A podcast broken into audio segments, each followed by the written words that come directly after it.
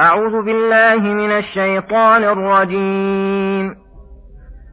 الذين يأكلون الربا لا يقومون إلا كما يقوم الذي يتخبطه الشيطان من المس. ذلك بأنهم قالوا إنما البيع مثل الربا. وأحل الله البيع وحرم الربا فمن جاءه موعظة من ربه فانتهى فله ما سلف وأمره إلى الله. ومن عاد فأولئك أصحاب النار هم فيها خالدون. يمحق الله الربا ويربي الصدقات. والله لا يحب كل كفار أثيم. إن الذين آمنوا وعملوا الصالحات وأقاموا الصلاة وآتوا الزكاة لهم أجرهم عند ربهم لهم أجرهم عند ربهم ولا خوف عليهم ولا هم يحزنون يا أيها الذين آمنوا اتقوا الله وذروا ما بقي من الربا إن كنتم مؤمنين.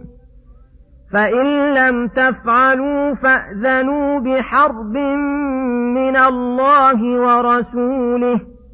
وإن تبتم فلكم رؤوس أموالكم لا تظلمون ولا تظلمون وإن كان ذو عسرة فنظرة إلى ميسرة وأن تصدقوا خير لكم إن كنتم تعلمون واتقوا يوما ترجعون فيه إلى الله ثم توفى كل نفس ما كسبت وهم لا يظلمون.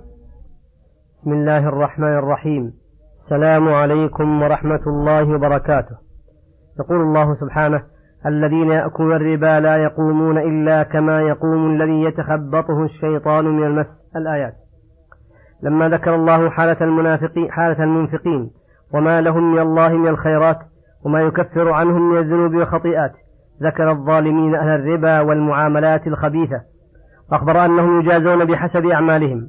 فكما كانوا في الدنيا في طلب المكاسب الخبيثة كالمجانين عوقبوا في البرزخ والقيامة بأنهم لا يقومون من قبورهم أو يوم بعثهم ونشورهم إلا كما يقوم الذي يتخبطه الشيطان من المس أي من الجنون والصرع وذلك عقوبة وخزي وفضيحة لهم.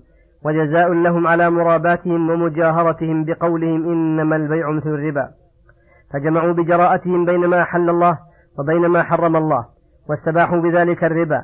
ثم عرض تعالى العقوبة على المرابين وغيرهم فقال فمن جاءه موعظة من ربه بيان مقرون به الوعد والوعيد. فانتهى عما كان يتعاطاه من الربا فله ما سلف مما تجرأ عليه وتاب منه. وأمره إلى الله فيما يستقبل من زمانه فإن استمر على توبته فالله لا يضيع أجر المحسنين.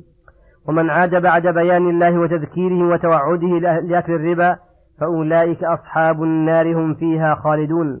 في هذا أن الربا موجب لدخول النار والخلود فيها وذلك لشناعته ما لم يمنع من الخلود مانع الإيمان وهذا من جملة الأحكام التي تتوقف على وجود شرطها شروطها وانتفاء موانعها وليس فيها حجة للخوارج كغيرها من آيات الوعيد.